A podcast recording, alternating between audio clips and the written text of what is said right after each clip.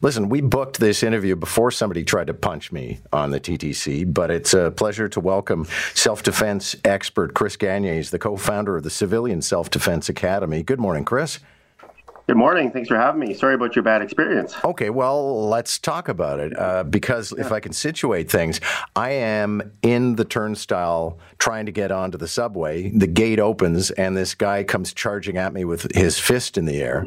Uh, I'm kind of trapped, right? So I just lunged backwards. Uh, what would you advise under those circumstances?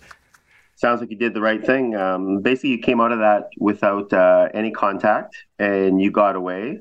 Uh, the turnstile, uh, by the sounds of it, very fortunate that it was there. Used used that as an obstacle, uh, knowingly or not, and he wasn't able to get to you. So we uh, suggest avoidance is the best self defense, and that's exactly what you did. So kudos to you. Okay. So uh, avoidance is the first trench, but if yeah. somebody finds themselves face to face with an aggressor, what do you teach them?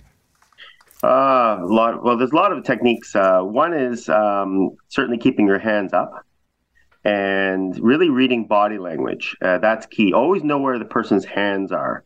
Uh, in your case, you saw someone with a clenched fist. That's an obvious sign of aggression. But sometimes their hands are concealed, and that's you know that could be linked to, for example, weapon attacks. But always keeping your hands up uh, being in a position where you're uh, steady on your feet is very, very important. We teach that uh, during our sessions. And your chin is a little bit down, and you're ready for ready for anything.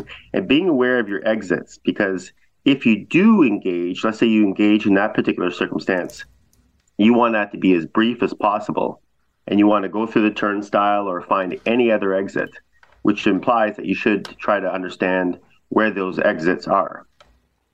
I have to think part of this is also having a certain presence of mind, if if if that makes any sense. I mean, yesterday I sort of I I, I wasn't thinking about anything. I was completely befuddled by the whole thing. But I guess anybody who goes through training with you will learn to will will think, okay, now I know what I'm doing.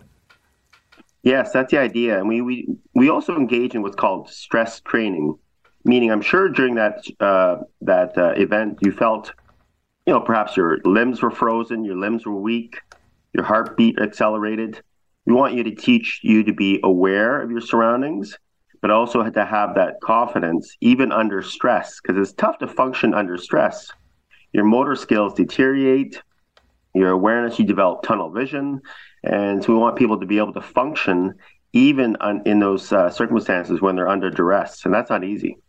I realize it's how you make your living, but it's kind of sad, isn't it? Apparently, your classes are that you are offering specifically referencing the TTC are all sold out.